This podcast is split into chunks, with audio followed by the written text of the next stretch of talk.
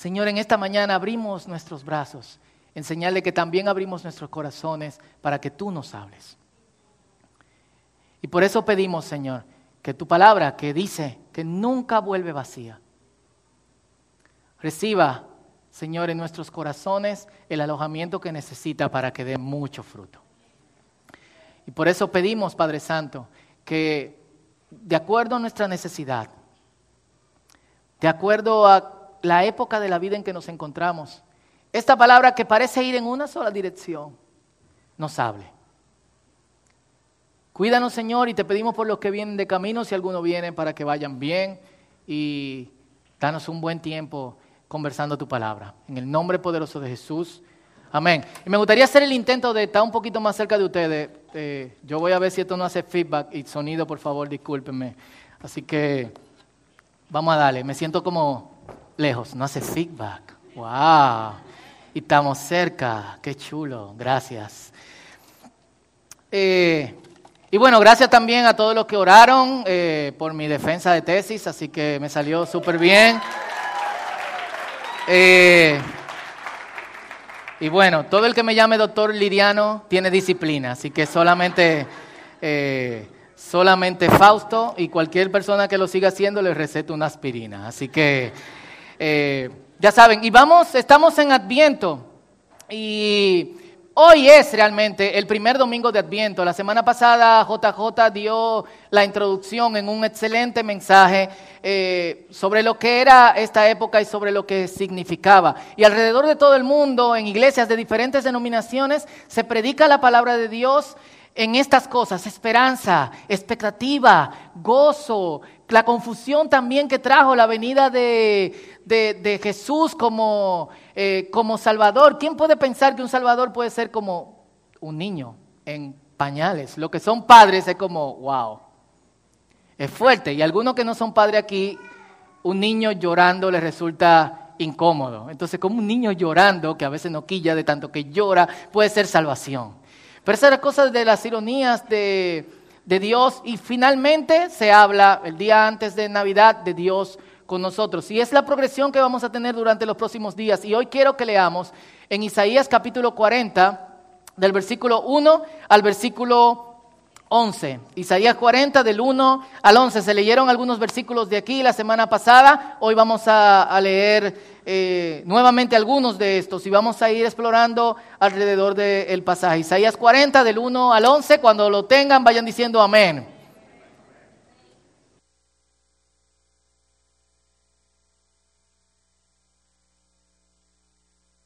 Amén. Lo tenemos. Y leemos en el nombre del Padre, del Hijo y del Espíritu Santo. Consuelen, consuelen a mi pueblo, dice su Dios. Hablen con ternura a Jerusalén y díganle que se acabaron sus días tristes. Dite a ti mismo, se acabaron mis días tristes. Díganlo, se acabaron mis días tristes. Esto dice el Señor y que sus pecados están perdonados. Dilo, mis pecados están perdonados. Pero dilo fuerte, mis pecados están perdonados. Sí, el Señor le dio doble castigo por todos sus pecados. Escuchen, es la voz de alguien que clama. Abran camino a través del desierto para el Señor. Hagan una carretera derecha a través de la tierra baldía para nuestro Dios. Rellenen los valles, allanen los montes y las colinas, enderecen las curvas y suavicen los lugares ásperos. Entonces se revelará la gloria del Señor y todas las personas la verán. El Señor ha hablado. Una voz dijo, grita. Y yo pregunté, dice Isaías, ¿qué debo gritar? Grita que los seres humanos son como la hierba. Su belleza se desvanece tan rápido como las flores en un campo. La hierba se seca y las flores se marchitan bajo el aliento del Señor y así sucede también con los seres humanos. La hierba se seca y las flores se marchitan, pero la palabra de nuestro Dios permanece para siempre. ¿Cuántos dan un amén a eso? Oh, mensajera de buenas noticias. En, el, en, el, en la Biblia, el Antiguo Testamento en griego dice evangelizadora oh Sión evangelizadora, oh Jerusalén que evangelizas. Grita desde las cimas de los montes, grita lo más fuerte, oh Jerusalén. Grita y no tengas miedo. Dile a las ciudades de Judá, aquí viene su Dios. Sí, El Señor soberano viene con poder y reinará con brazo poderoso. Miren, Él trae consigo su recompensa. Alimentará su rebaño como pastor. ¿Quiénes son su rebaño? ¿Quiénes son su rebaño? Llevará en sus brazos los corderos y los mantendrá de cerca de su corazón. Amén, qué lindo. Guiará con delicadeza a las ovejas con crías. Amén, qué glorioso. Un aplauso a la palabra del Señor. Y es difícil hablar de esperanza cuando todo lo que nos rodea parece indicar lo contrario, ¿sí o no? No sé si esto está eh, funcionando. Y, y, una de las cosas que, pasa cuando visitas países en Europa es que caminas kilómetros y no encuentras una congregación donde adorar al Señor. Y bueno, aquí hay algunos que han estudiado en España, en Italia, en Alemania, y saben que pueden caminar millas y no encontrar absolutamente, absolutamente nada. En muchos lugares los templos son más lugares para observar su belleza. Por ejemplo, aquí la Catedral de Primada de América van más turistas que personas a, congregarse o a orar. Y una de las cosas que me llamó mucho la atención esta semana en el Museo de, de Barcelona es que ellos transportaron literalmente capillas de la época medieval, románica, y la insertaron dentro del museo. Y tú entras dentro de, hay toda una sección, se asustaron, donde hay algunas de estas capillas, donde se cantaba de esta forma anteriormente, pero ahora solamente hay gente observando y mirando y apreciando el arte que se usaba para que las personas que no leían pudiesen recordar cada uno de los pasajes de las escrituras.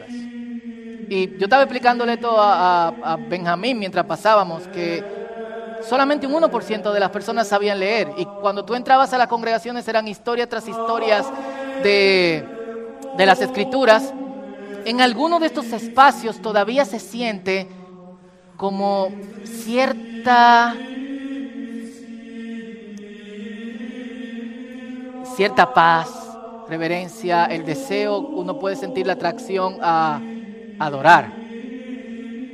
Pero la realidad es que en muchos de los países del mundo, los templos ya no siquiera se están usando como museo, sino que en una época práctica y utilitaria como la que nosotros tenemos hoy, lo que se está haciendo es que se están utilizando para otras cosas, como este en Bélgica, es un era un templo del siglo XVIII, ahora es una discoteca. Este en Holanda, que ahora es un lugar de conciertos. Esta es una oficina de programación de computadoras también en Holanda, que es el país donde tiene más templos que son vendidos para otra utilidad. Esto es en Holanda también y es un hotel. Esta es la entrada al, eh, al hotel. Esto es la, parte de restaurantes de este hotel, que es súper ápero de hecho. No me puedo imaginar cómo son las habitaciones ni el precio que tienen. Este es otro café también en, eh, en Holanda, una cervecería, y te destinan la cerveza ahí mismo. Algunos dirán, gloria a Dios, pero vaya.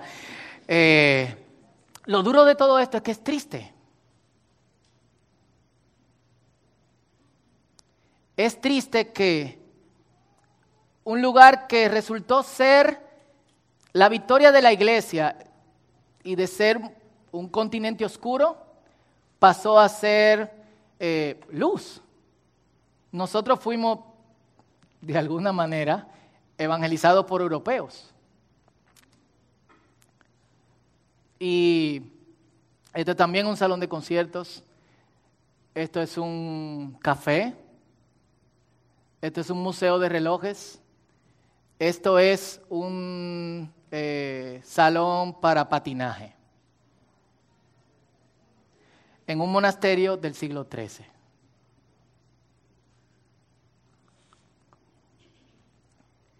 Y que uno pudiese pensar, wow, no, no, ¿qué esperanza tú puedes hablar y de qué esperanza tú puedes predicar cuando caminas kilómetros y no encuentras un lugar para adorar. Y cuando quien está caminando contigo mostrándote la ciudad te dice, aquí solía ser una congregación protestante, hoy es un bar.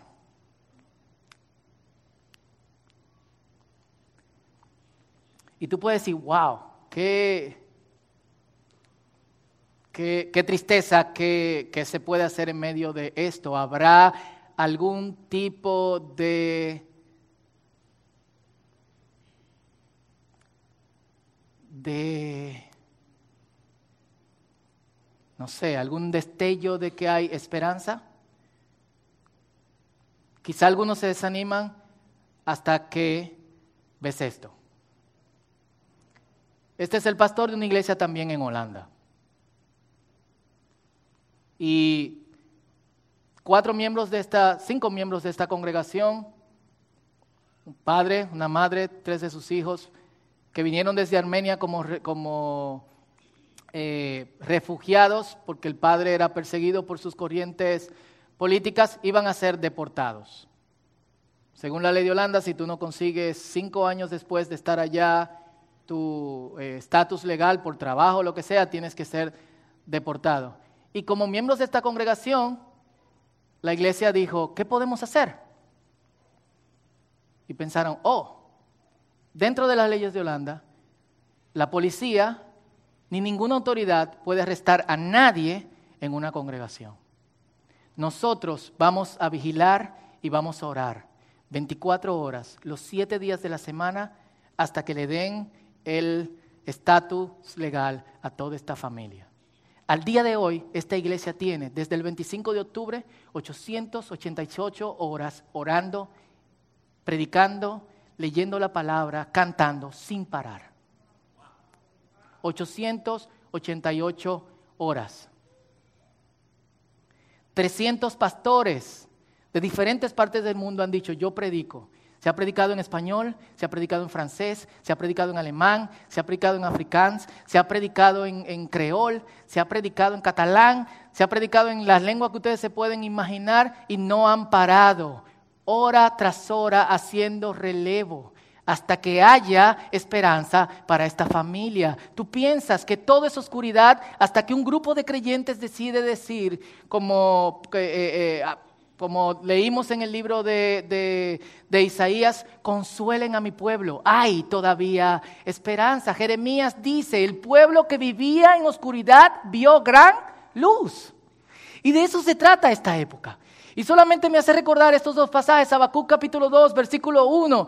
Dice, Habacuc, decidí mantenerme vigilante. Decidí mantenerme en pie sobre la fortaleza.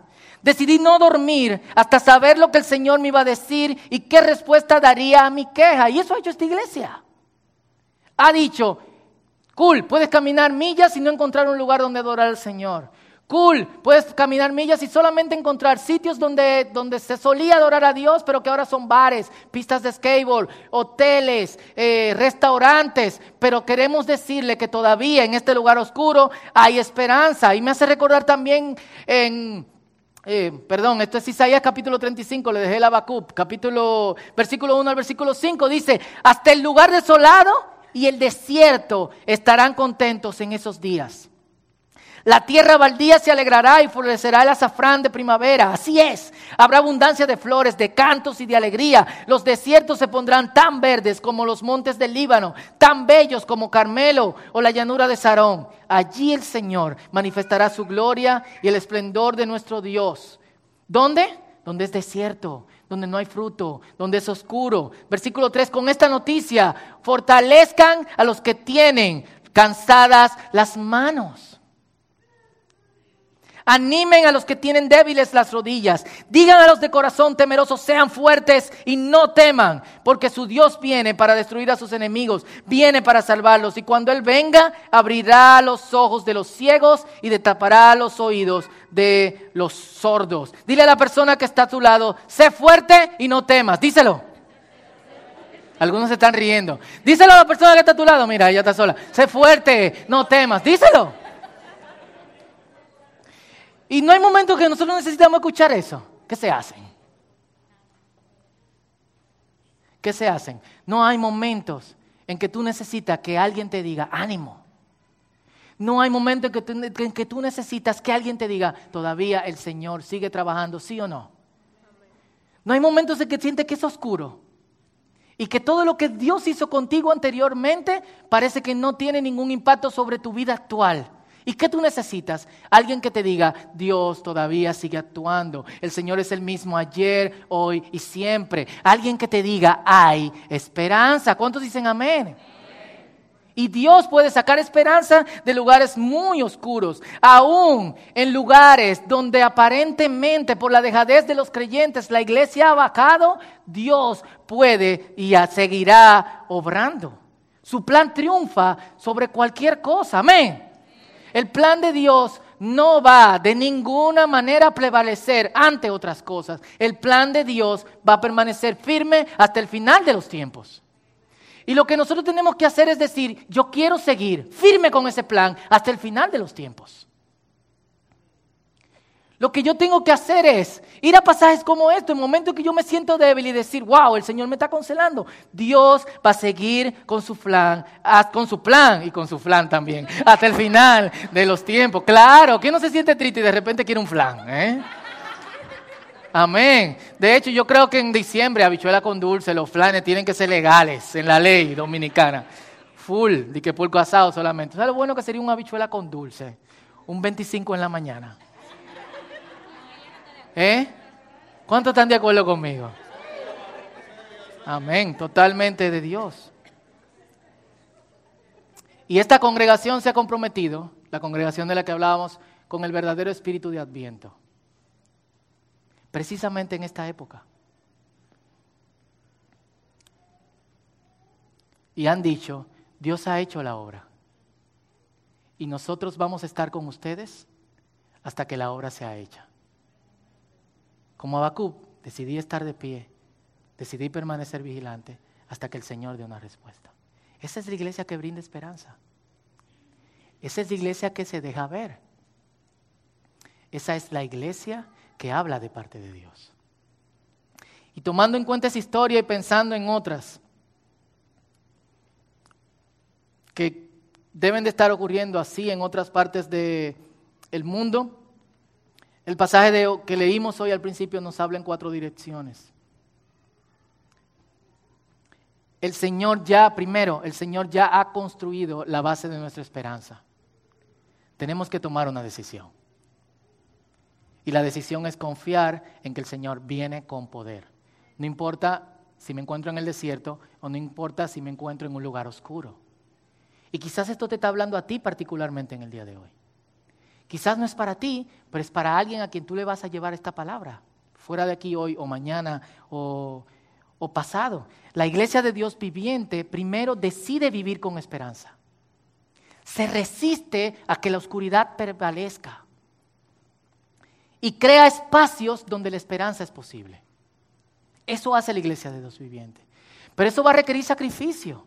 Eso va a requerir gente que diga, yo oro a la una de la mañana. Gente que diga, yo estoy contigo a las tres. Gente que diga, llámame a la hora que te dé la gana. Gente que diga, yo camino contigo. Gente que diga, tú no tienes, yo comparto contigo lo mío. Eso va a requerir cierto sacrificio. Para eso nosotros tenemos que poner nuestro egoísmo aparte. Y nuestro egoísmo incluye el deseo de que Dios actúe solamente en lo que yo quiero que Dios actúe. Teléfonos, por favor, gracias. Y el deseo de que Dios actúe en mí para que yo pueda también actuar en otros. Dos, esta iglesia allana, prepara, construye el camino a través del cual otros van a ver al Señor. Tres, la iglesia que cree en la esperanza deja ver con sus acciones que el consuelo de Dios no se basa en ilusiones, no es una cuestión solamente futura, sino en hechos concretos. Entonces nos involucramos en eso, como dice el Salmo, y para eso una de las partes que leímos en, Isaías dice, todo lo humano pasa, pero la palabra de Dios permanece para siempre. ¿Y por qué está diciendo esto? Porque en momentos de desierto y de, oscuridad, ¿qué es lo primero que nosotros dudamos? ¿Eh? Le pongo el ejemplo de Juan el Bautista. Juan el Bautista es la persona que dice, preparen el camino. ¿Quién tú eres, Juan? Yo soy la voz del que clama en el desierto, allanen los valles, eh, pongan planos todos los montes, que viene el Señor Todopoderoso y caminará. Pero en el momento más oscuro y en el momento de desierto, ¿qué preguntó Juan? ¿Eres tú o tenemos que esperar a alguien más? Es en esos momentos en que nosotros tenemos que recordar que la hierba se seca, que la flor se marchita, pero que la palabra de Dios permanece para siempre. Como dice el Salmo 119, versículo 96, aún la perfección tiene sus límites, pero tus mandatos no tienen límite. Y cuatro, esta iglesia está llamada sin temor a ponerse de pie, proclamando esta esperanza con su boca. Y yo pensaba cuando estaba leyendo esto de, de sin temor, ¿por qué tendríamos miedo de proclamar al Señor? ¿Alguien tiene una idea? ¿Me pueden hablar? Perdón. ¿Por qué? No nos consideramos dignos. ¿Qué más? Fe, falta de fe. ¿Qué más? Miedo al rechazo. ¿Qué más? Miedo a que lo que digamos no se cumpla. ¿Qué más? Dejar nuestra vida pasada. ¿Qué más? Falta de fe, como decía la tía 8. O sea, hay diferentes razones por las que nosotros podemos elegir no proclamar lo que el Señor nos está diciendo, pero el Señor nos dice, proclámalo y grítalo. El resto del capítulo 40 no solamente es fascinante, sino que trata de demostrar que Dios puede y actuará. La semana pasada lo cantaron y yo vi un video de, la, de Samantha leyendo. No has escuchado y no has oído el Señor, es el Dios todopoderoso. Su sabiduría no tiene límites. Él nunca se cansa. Él nunca se cae. Los jóvenes flaquean y caen, los niños tropiezan, pero el que, ¿qué? Los que confían en el Señor, ¿qué pasa? Correrán y no se cansarán, caminarán y no se fatigarán. ¿En base a qué? ¿Eh? En base a la fe de que el Señor puede y va a actuar. El adviento no es solamente esperar. Es también dejar ver que la esperanza es posible. ¿Y por qué tenemos que dejar ver que la esperanza es posible? Solamente que leer la noticia, solamente que mirar alrededor.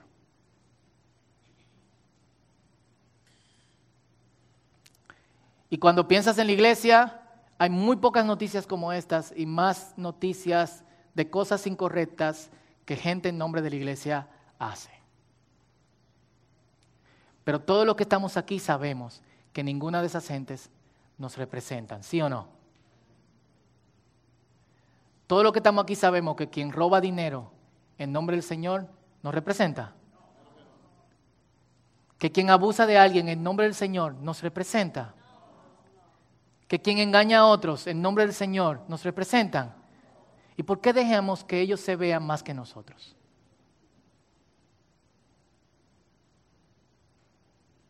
¿Por qué dejamos que esas sean las noticias de la iglesia más de noticias de transformación que pasan en medio de nosotros? ¿Por qué tú no dejas que otros vean tu historia? Lo que Dios ha hecho contigo. ¿O aquí hay alguien en quien Dios no ha hecho nada? ¿En quienes Dios ha hecho algo?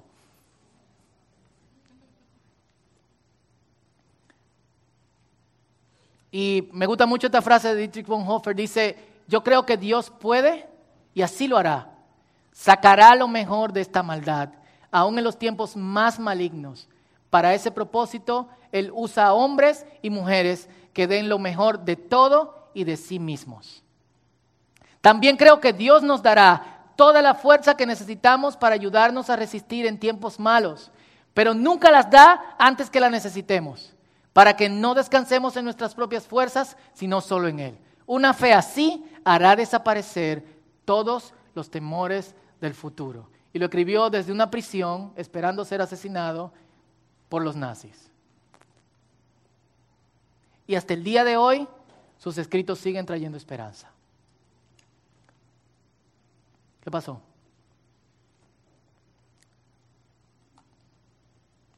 Dámele play ahí, exacto le di algo extraño. Y yo quiero que tú hagas algo conmigo hoy. Y primero,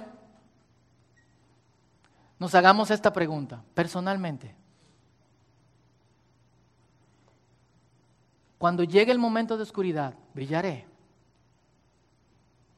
¿Seré luz o me apagaré?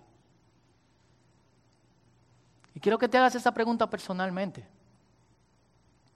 Porque yo creo que las historias de lo que Dios está haciendo en medio de nosotros y en medio de otras congregaciones que están siendo luz y que están siendo esperanza, tienen que dejarse ver y tienen que dejarse notar. Y es una pregunta que yo tengo que hacerme. ¿Brillaré?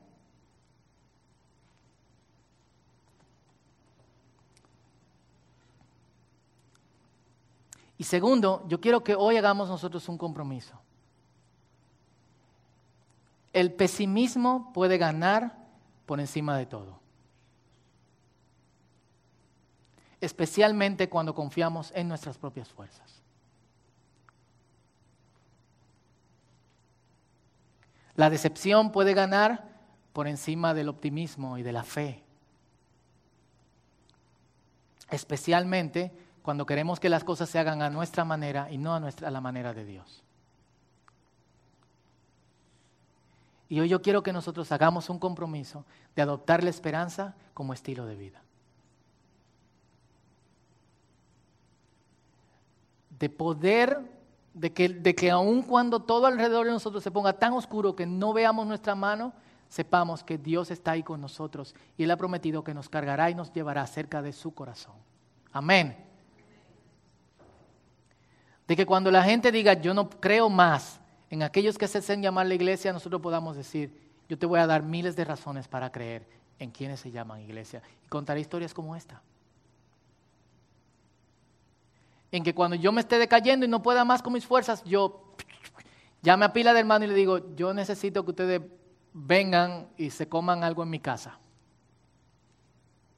Y cuando lleguen a tu casa, tú digas, bufiado, estoy dado. No puedo más. Pueden orar por mí. Sería pericio, ¿eh? Pero hoy nosotros tenemos que hacer un compromiso de adoptar la esperanza como estilo de vida. Y siempre decimos que no usen sus celulares, pero sí me gustaría que ustedes hagan algo hoy. Y es que saquen su celular. Y yo no sé qué cuenta tienen, si Twitter, Facebook, Instagram, Si tienes Instagram, puedes hacer lo que yo estoy haciendo ahora. Tomarle una foto a eso.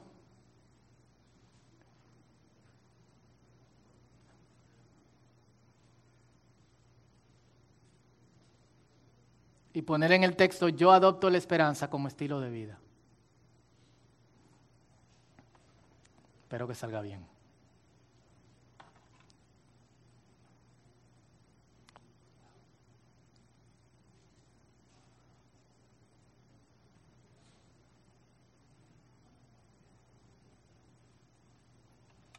Este me salió chulo. Tiene Twitter, tiene Facebook, ponlo. Vamos a darle. Yo sé que algunos son medio renegados y dicen, yo no voy a hacer lo que me dicen. ¿Eh? Algunos tienen internet, lo pueden hacer después. Claro que sí. Pero qué chulo sería que en todas nuestras cuentas se vea que en un mundo pesimista yo adopto la esperanza como estilo de vida. Hashtag es el signo de número, el círculo. Copy.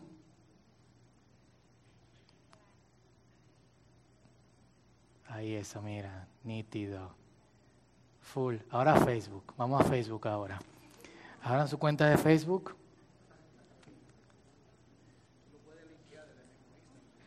No me gusta linkearlo. Porque después me lo pone abajo. Ah. ¿Veis? Yo adopto la esperanza como estilo de vida. Los que somos más viejos tenemos Twitter.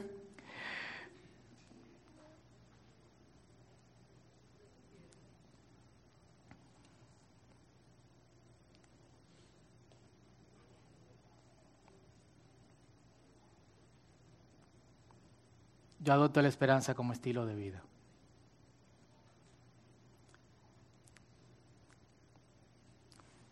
Y me gustaría que te pongas de pie conmigo.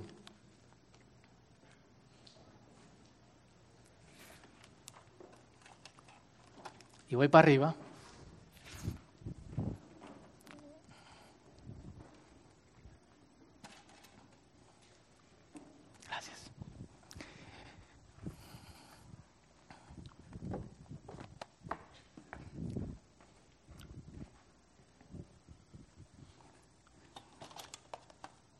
Yo sé que, y venía pensando esto en esta mañana, es tan triste que nosotros vivimos una vida tan rápida que tiempos de reflexión tienen que ser usados para escapar. Épocas como esta tienen que ser usadas para descansar de un año fuerte, de mucho trabajo, de lo que sea. Una época de gran reflexión es la única oportunidad que nosotros tenemos, eh, como acá, como en Semana Santa, para para poder escapar de todo este bullicio y de toda esta cuestión. Eh, y lo pero sería poder en esta época unirnos mucho más como iglesia y conspirar, plantear formas en que nosotros podemos golpear la oscuridad, formas en que nosotros podamos ser luz, porque eso es lo que se necesita el día de hoy. Y esta mañana, en contraste con lo que yo estaba hablando de esta iglesia en Holanda, que tiene 900 horas prácticamente orando para que estas personas no sean deportadas, recibo un mensaje de un pastor, aparentemente me tiene dentro de un grupo de pastores, diciéndome, eh, República Dominicana está firmando, eh, tiene el potencial de firmar un documento donde se compromete a recibir refugiados de otras naciones. Por favor, únanse con nosotros a ayunar durante 21 días para que no lo reciban. Qué fuerte, ¿eh? Qué fuerte. Cuando un montón de templos están cerrados prácticamente toda la semana.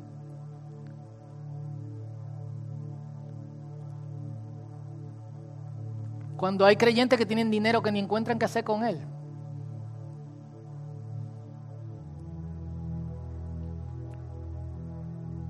¿Cómo tú vas a ayunar para que el que está oprimido no reciba una bienvenida?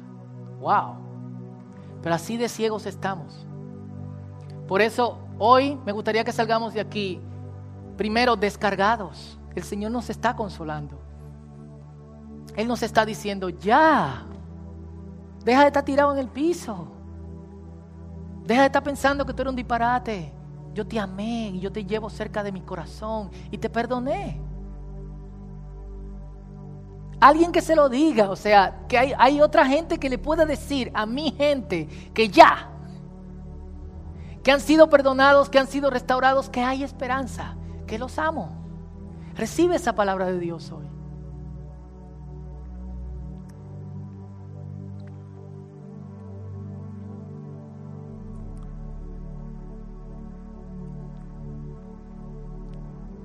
Y nuestra segunda oración hoy será, Señor, yo quiero golpear la oscuridad, yo quiero ser luz.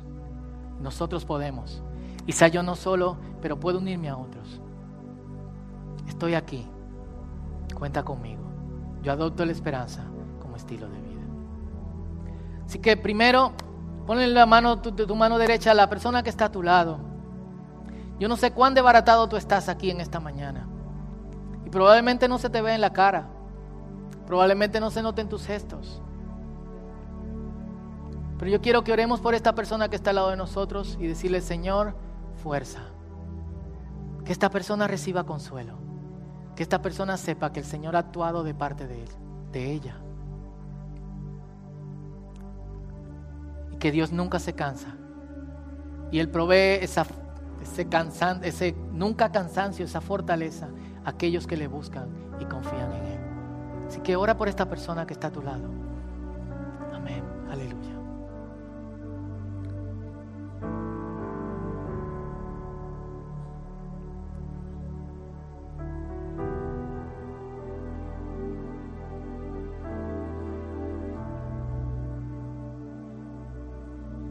Gracias, Señor.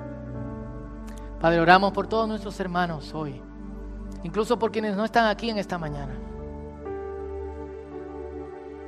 Si algunos se encuentran en momentos de profunda oscuridad o de desierto,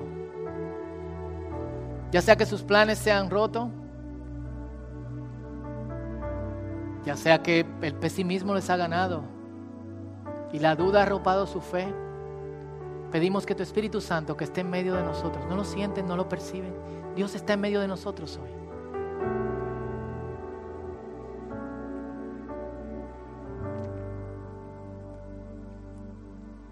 Aquí en este lugar que se usa para otras cosas.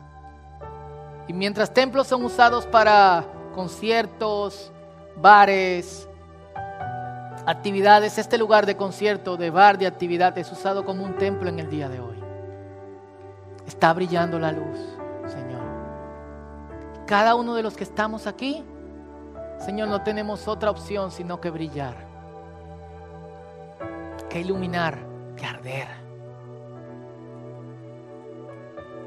Por eso te pedimos que todos seamos fortalecidos, como dice tu palabra, en Jesucristo y en el poder de su fuerza.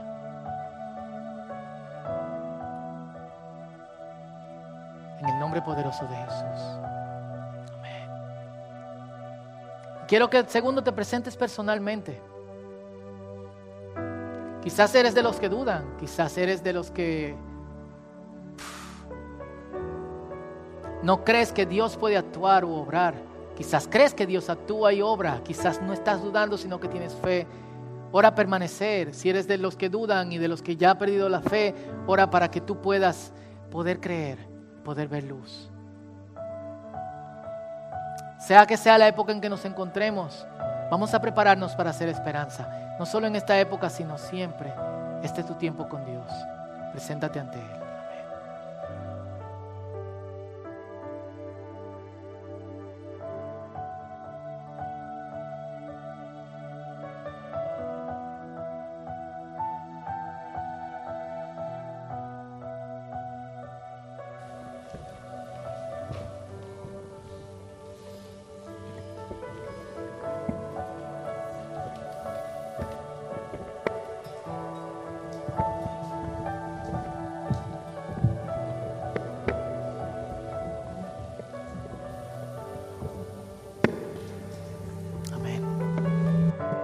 Vamos a orar para hacer esperanza. Vamos a decirle al Señor, estamos aquí, Señor. El sacrificio que tome, lo que sea que tenga que hacer, inversión de mi tiempo, de mis recursos, yo quiero que sean usados para que se vea que en medio de esta oscuridad que nos rodea, de esta presente oscuridad y esta presente tiniebla, hay luz. ¿Cuántos dicen amén? Que hay esperanza. ¿Cuántos dicen amén? Dilo fuerte. ¿Cuántos dicen amén? Que Dios está brillando, iluminando y nos ha elegido a nosotros para hacerlo. ¿Cuántos se gozan en eso? De que a pesar de que muchos no creen en sí mismos, Dios sí cree en ellos. Dios sí cree en ellas. Y eso sí es ápero. Eso es lo más ápero que puede pasar.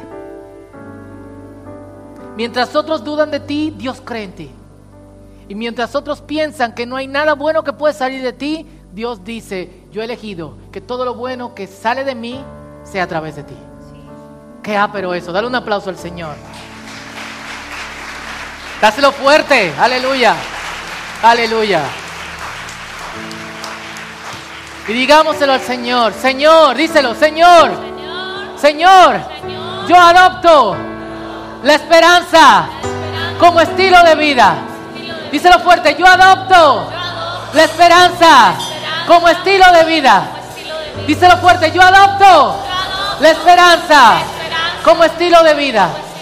Señor, y en esta mañana nos presentamos para que nosotros escuchemos fuerte tu voz que nos dice, ya he obrado, ya he trabajado, no tienes que estar tirado en el piso, ya te he perdonado, no tienes que vivir en culpa, hay esperanza. Eres luz, aunque piensas que eres oscuridad. Permite, Señor, que nosotros salgamos de aquí creyendo esta palabra. Y que nosotros seamos esta generación que se encuentra aquí, Señor. Gente de todas las edades, de todos los estratos sociales y de todas las partes de esta ciudad. Que nosotros seamos que los que demostremos que las puertas del infierno y de la oscuridad no prevalecerán contra tu iglesia, que es la gente que tú has elegido para que muestre que hay luz y hay esperanza en este mundo. Nos comprometemos con esto, Señor, y adoptamos, te lo decimos otra vez, la esperanza como estilo de vida. Y decimos esto en el nombre poderoso de Jesús y todos decimos, amén. Da un aplauso fuerte al Señor y vamos a adorarle. Aleluya, aleluya.